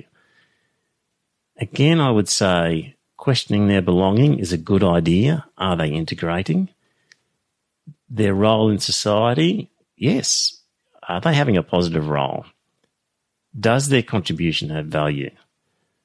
She goes on, it meant I could embrace my identity a lot more confidently and confirm that just because I followed the faith, it didn't conflict with being raised Australian. Dear listener, fellow atheist secularists, we just it's an it was a topic of religion which which gets converted into identity and culture and we need to be very aware of those arguments and how they run and in the same sense that we are not afraid to pull people up on crazy religious ideology, we should also pull people up on on crazy notions of identity and culture. Speaking of the left and how it's responding to what's needed for the needy members of our society, the minorities, if you like, who are disadvantaged. Great article by Kenan Malik, and uh, I'll read some of it. Um, last week, Sandeep and Reena Mander were denied the chance to adopt a child. This is in the UK. It was not because their local council, Windsor and Maidenhead, thought they would not have provided a loving home, nor because there were no children to adopt. It's rather that the Manders are of Indian Sikh heritage, though both born in Britain, and the only children needing adoption were white. We've got a British council refusing to allow the adoption of a white kid into an Indian Sikh family. The problem runs much deeper, however, than the attitudes of the undiverse members of one local council. It speaks to a broader confusion about the relationship between race and culture, a confusion that afflicts anti racists as much as it does racists. It is plausible the council imagines that to be white is to belong to a particular culture and that non whites belong to other cultures. A white child can only be brought up by white parents because otherwise he or she would grow up in the wrong culture. I mean, that would be undoubtedly what the council's thinking. Um, more recently, though, the kind of attitude that seems to have swayed Windsor and Maidenhead Council has been promoted by anti racists as much as by racists. In Britain, the pushback against transracial adoption began in the 1980s. In 1983, the Association of Black Social Workers and Allied Professions gave evidence to a common select committee looking into adoption. That group condemned transracial adoption as a microcosm of the oppression of black people. They said what a black child requires above all is positive black identity. The black community could not maintain any dignity in this country if black children are taken away from their parents and reared exclusively by another race. Dear Australian listeners, does that sound familiar? That sort of thinking that we can't have black children raised by white people and vice versa, but the first one it's it's a perspective, as Malik says, that far from challenging racism, simply appropriates the core of the racial thinking. It, is a racist statement for black communities to say, I, we don't want white people looking after our black kids. I mean, that's the sort of thing that you, uh, you know, Alabama, uh, you know, in the 50s would have said about we don't want white kids raised by black families and would have been considered abhorrent. Just because it's the minority saying it doesn't make it any better. It's it's a racist statement. People don't get it. What we're finding in the world at the moment, dear listener, is that race, the word race is being substituted with culture. Um, the new language of culture has taken both right wing and left wing forms. So the new right that's emerged in the 70s explicitly looked to culture as a replacement for race. Um, every nation and people, its proponents argued, had its own culture that had to be protected against foreigners. So that's your your Pauline Hanson sort of response to immigration because originally she started with Asians and then moved on to Muslims. You know, while there's many good reasons to have issues with immigration, hers seems to be, you know, rather than saying, uh, well, because they're a different race, as in they're yellow or they're black, she will refer to culture, or their likes will refer to culture. So, um, you know, if the Ku Klux Klan was to reinvent itself in 2017, um, it would do so by referring to culture rather than race. So that's what the right wing is doing. Um, the left, uh, culture has become a key component of its version of identity politics. So this is Ken Malik still. Different minority groups, whether African Americans, Indigenous Australians, Muslims, or gays, are seen as possessing distinct cultures, identities, and ways of thinking.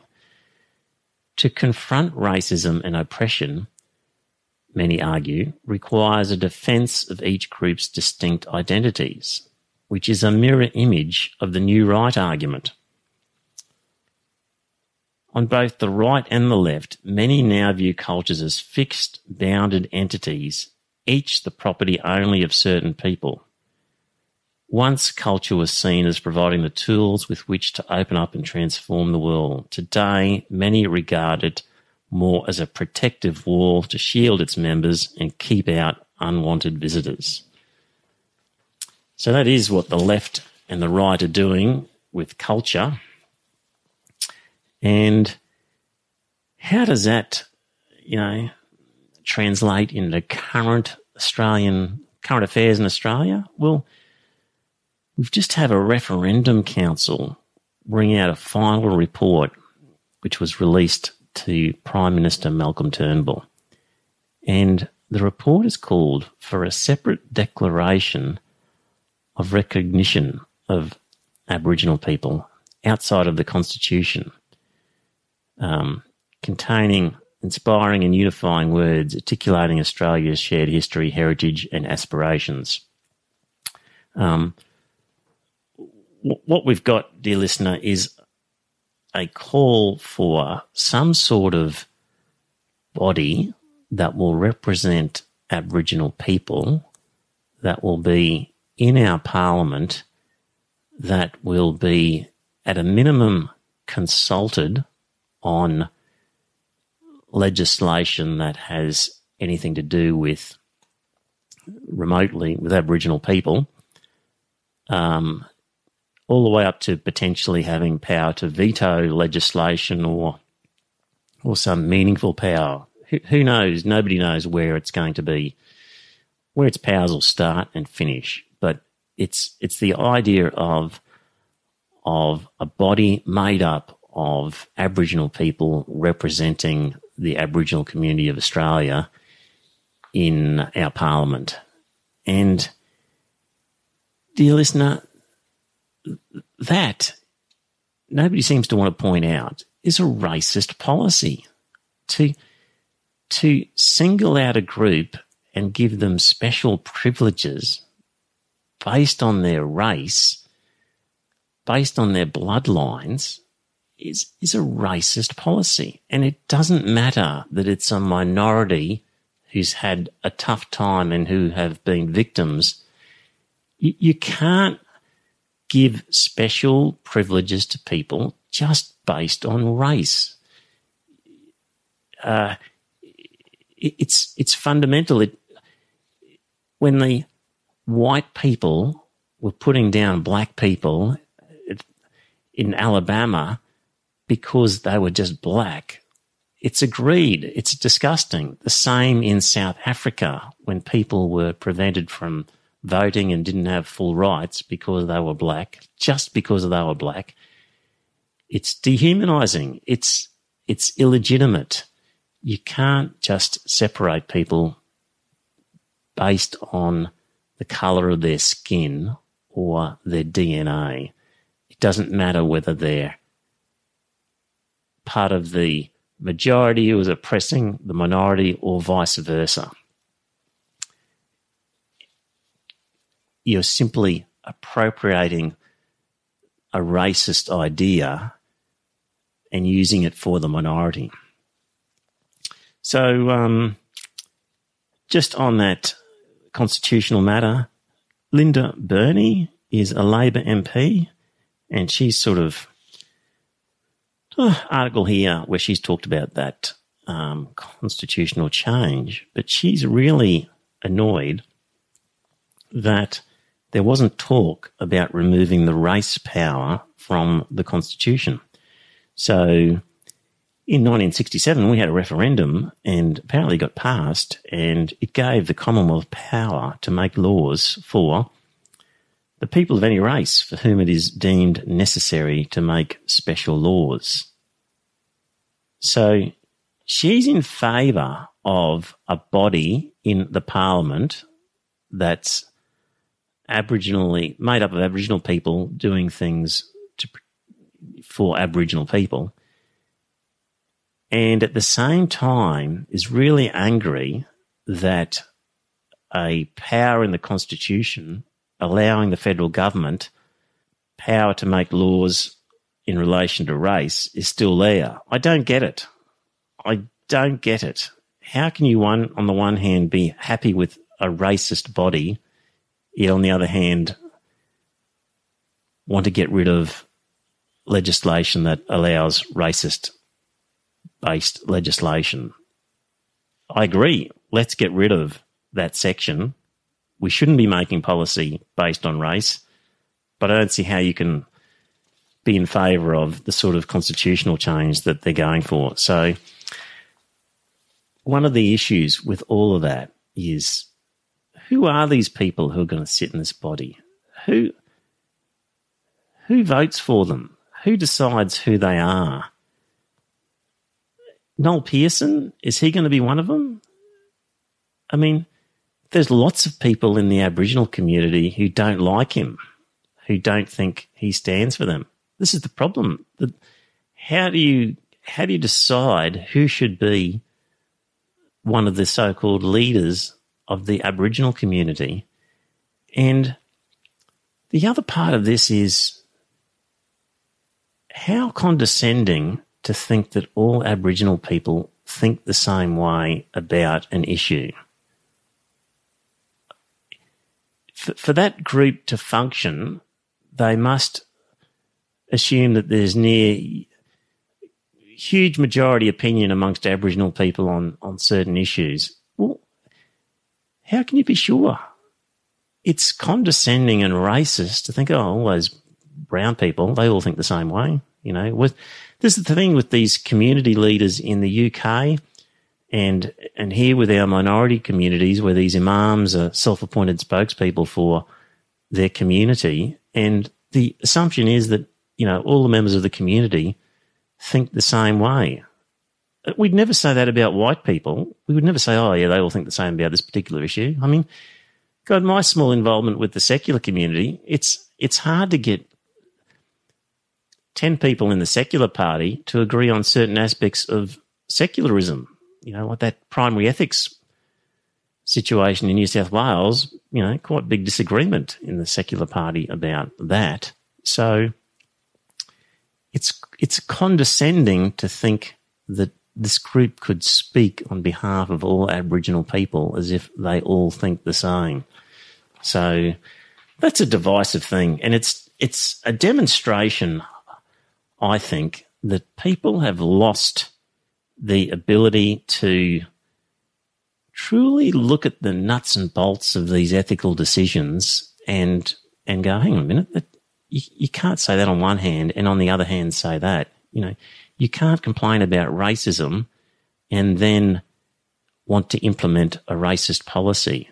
It, you know, one of the things, I guess, legal training as a lawyer, when you when you look at a law, you you think about how will that apply in various circumstances, and where will the law where would that not make sense? Or where does it you know is there a situation where that law applied that way is going to be nonsensical? And people don't do that enough. And it's an advantage for people who've had some legal training that they actually can look at laws and go well these laws are going to apply equally to the whole society, uh, is that going to create some crazy um, scenario as, as a result? Because we need to apply these laws equally. So, mentioned it before, but there's a writer called Alasdair MacIntyre,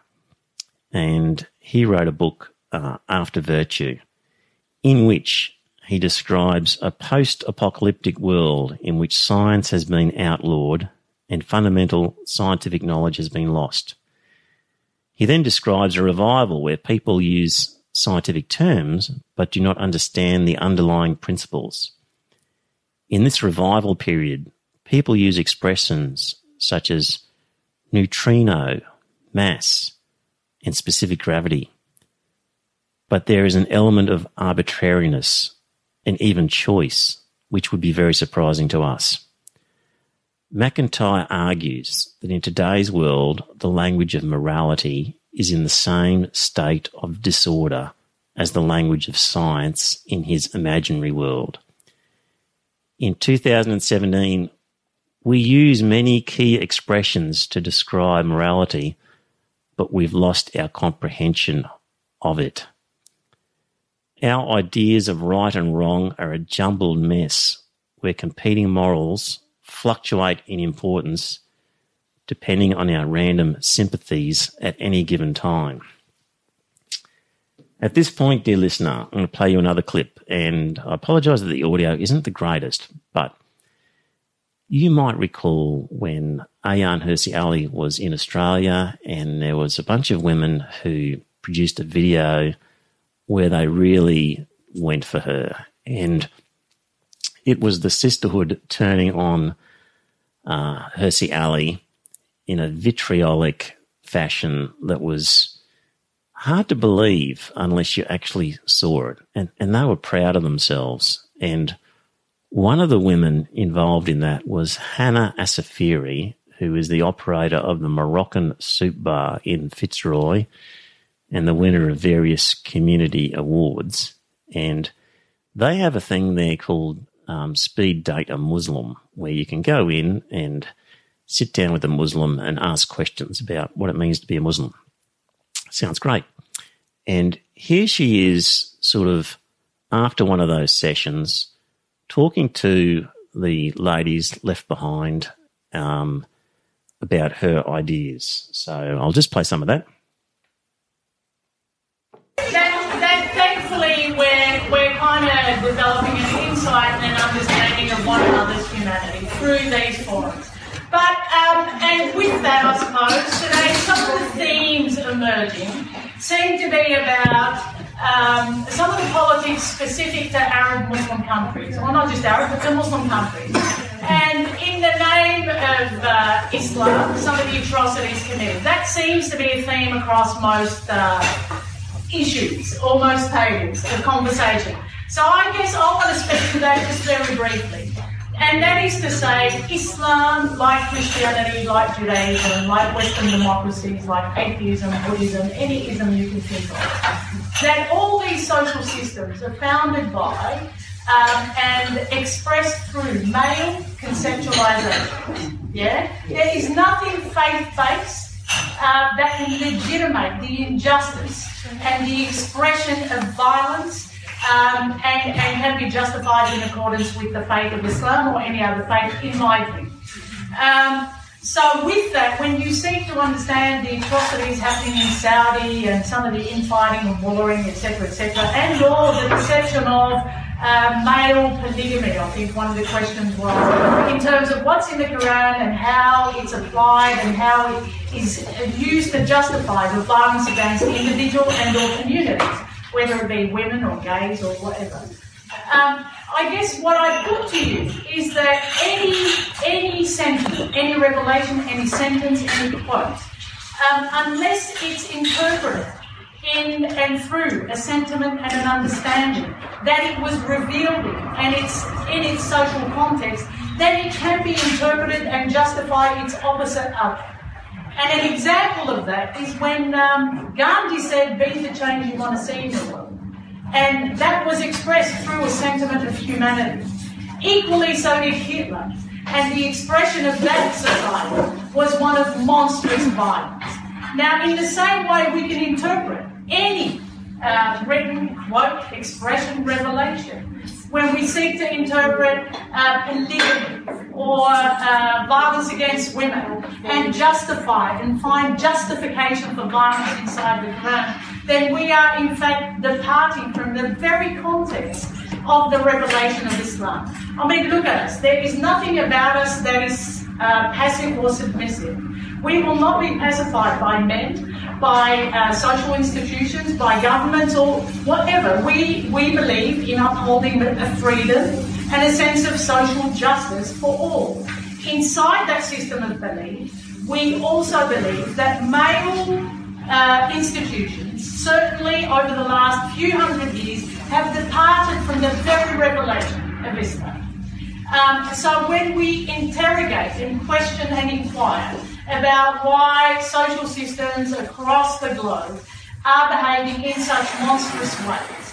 I put to you that this is consistent with male behaviour across time, that this is nothing to do with Islam, and that you give it power by attributing it to a faith that is founded on notions of justice and humanity.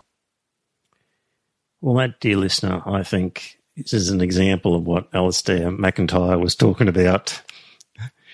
Our ideas of right and wrong are a jumbled mess where competing morals fluctuate in importance depending on our random sympathies at any given time. I've got no doubt she's well meaning, actually. I just, she's just completely wrong. And, um, you know, well, in summary, her argument, um, uh, it's all uh, a misinterpretation, and otherwise, it's just the fault of men. Um, actually, on the score of interpretation, I think we've heard that before. What was that? I don't know. I was too busy talking to Big Nose. I think it was Blessed Are the Cheesemakers. What's so special about the cheesemakers? Well, obviously, it's not meant to be taken literally. It refers to any manufacturers of dairy products. Yes, there's been misinterpretations uh, throughout history. Just, just briefly, I'm getting to the end of it, dear listener. Uh, you know, she's got a big thing about men and the patriarchy and how it's all their fault. And, you know, the implication is that just all men have all got it made. And, you know, of course, dear listener, this is the thing you such broad brush strokes. I mean, some men are having a very hard time and some women are having a great time and vice versa. And uh, uh, it's pretty ballsy, the statement she was making without any qualification. So just I'll, I'll provide some qualifications um, from an article that I'll link to. Consider struggles faced particularly by American men. According to research published in the Huffington Post, uh, men receive jail sentences that are 63% higher on average than their female counterparts when committing the same crime. Also, men are significantly more likely to be the victim of violent crime. Men comprise over 90% of workplace fatalities. They are the majority of the homeless and the majority of suicide victims men make up over 95% of all combat deaths. Uh, and in this article, a person says, I feel that I must clarify that my bringing attention to these issues faced by American men in no way serves to diminish those issues faced by exclusively American women. Rather, I hope these issues serve to place an inkling of doubt in their minds perhaps the structure of American society isn't the one dimensional hierarchy of privilege that was laid out for them by their college instructors.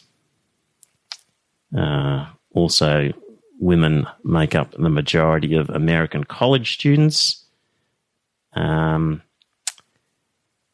uh, I'll finish off with this.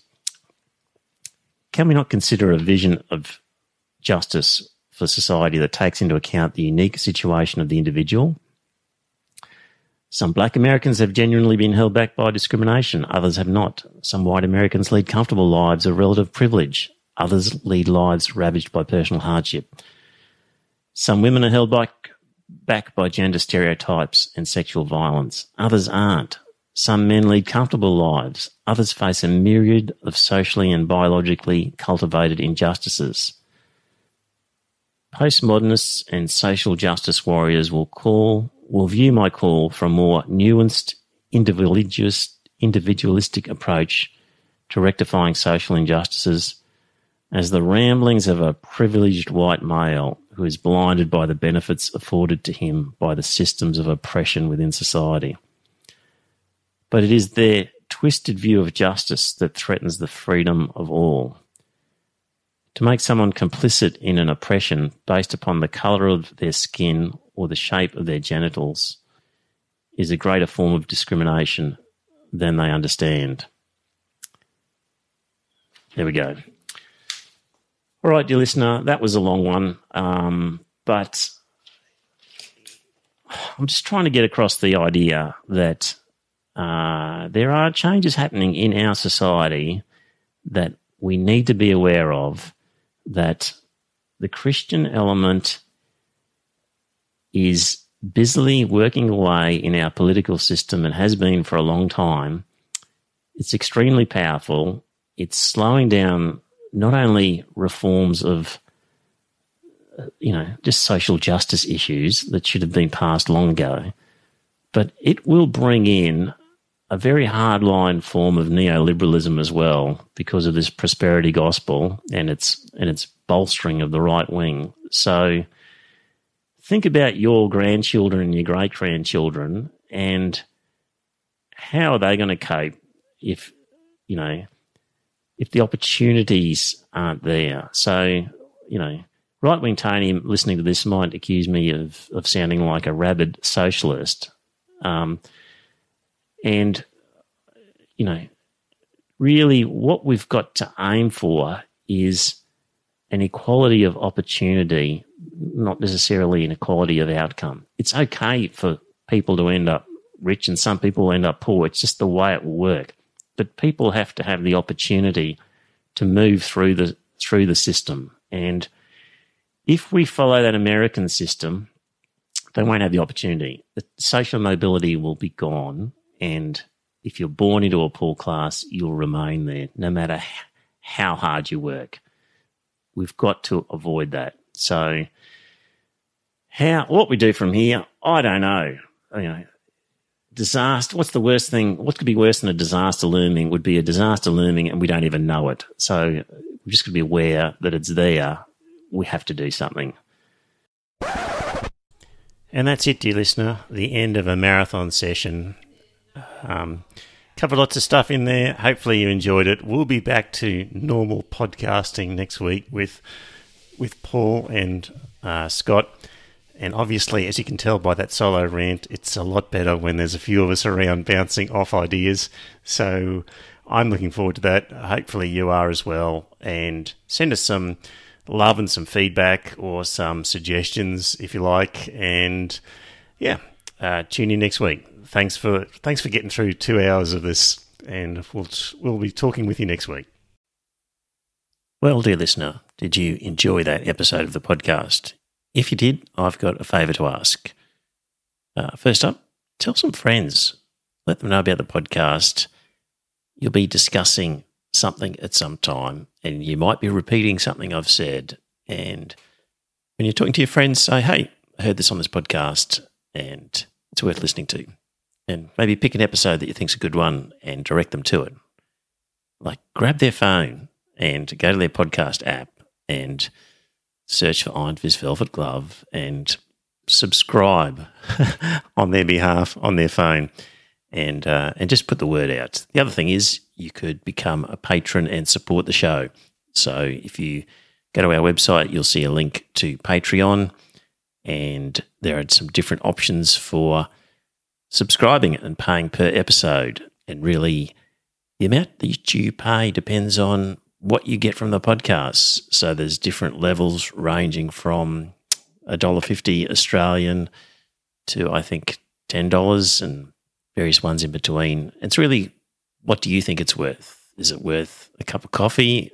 Uh, is it worth more than that, less than that? Whatever you get out of it, because not everybody gets the same. Maybe you don't listen to the whole thing. Maybe you never talk about it with people. Maybe you really couldn't care less half the time whether the podcast is there. It just it'll be different for everybody. So if you get a lot out of the podcast, contribute a bit more. If you don't get much, contribute less. But in any event, you can subscribe there. If you don't like the idea of a regular subscription, the website has a link to a PayPal donation. So you could just do a one off donation every now and again. So there you go. It'd be good to uh, spread the word, get a few more listeners, and that way, look, if we ended up getting more listeners and more money, we could do maybe a second episode or more special episodes, provide some more content. So it's up to you. If you think it's worthwhile, let people know. Thanks.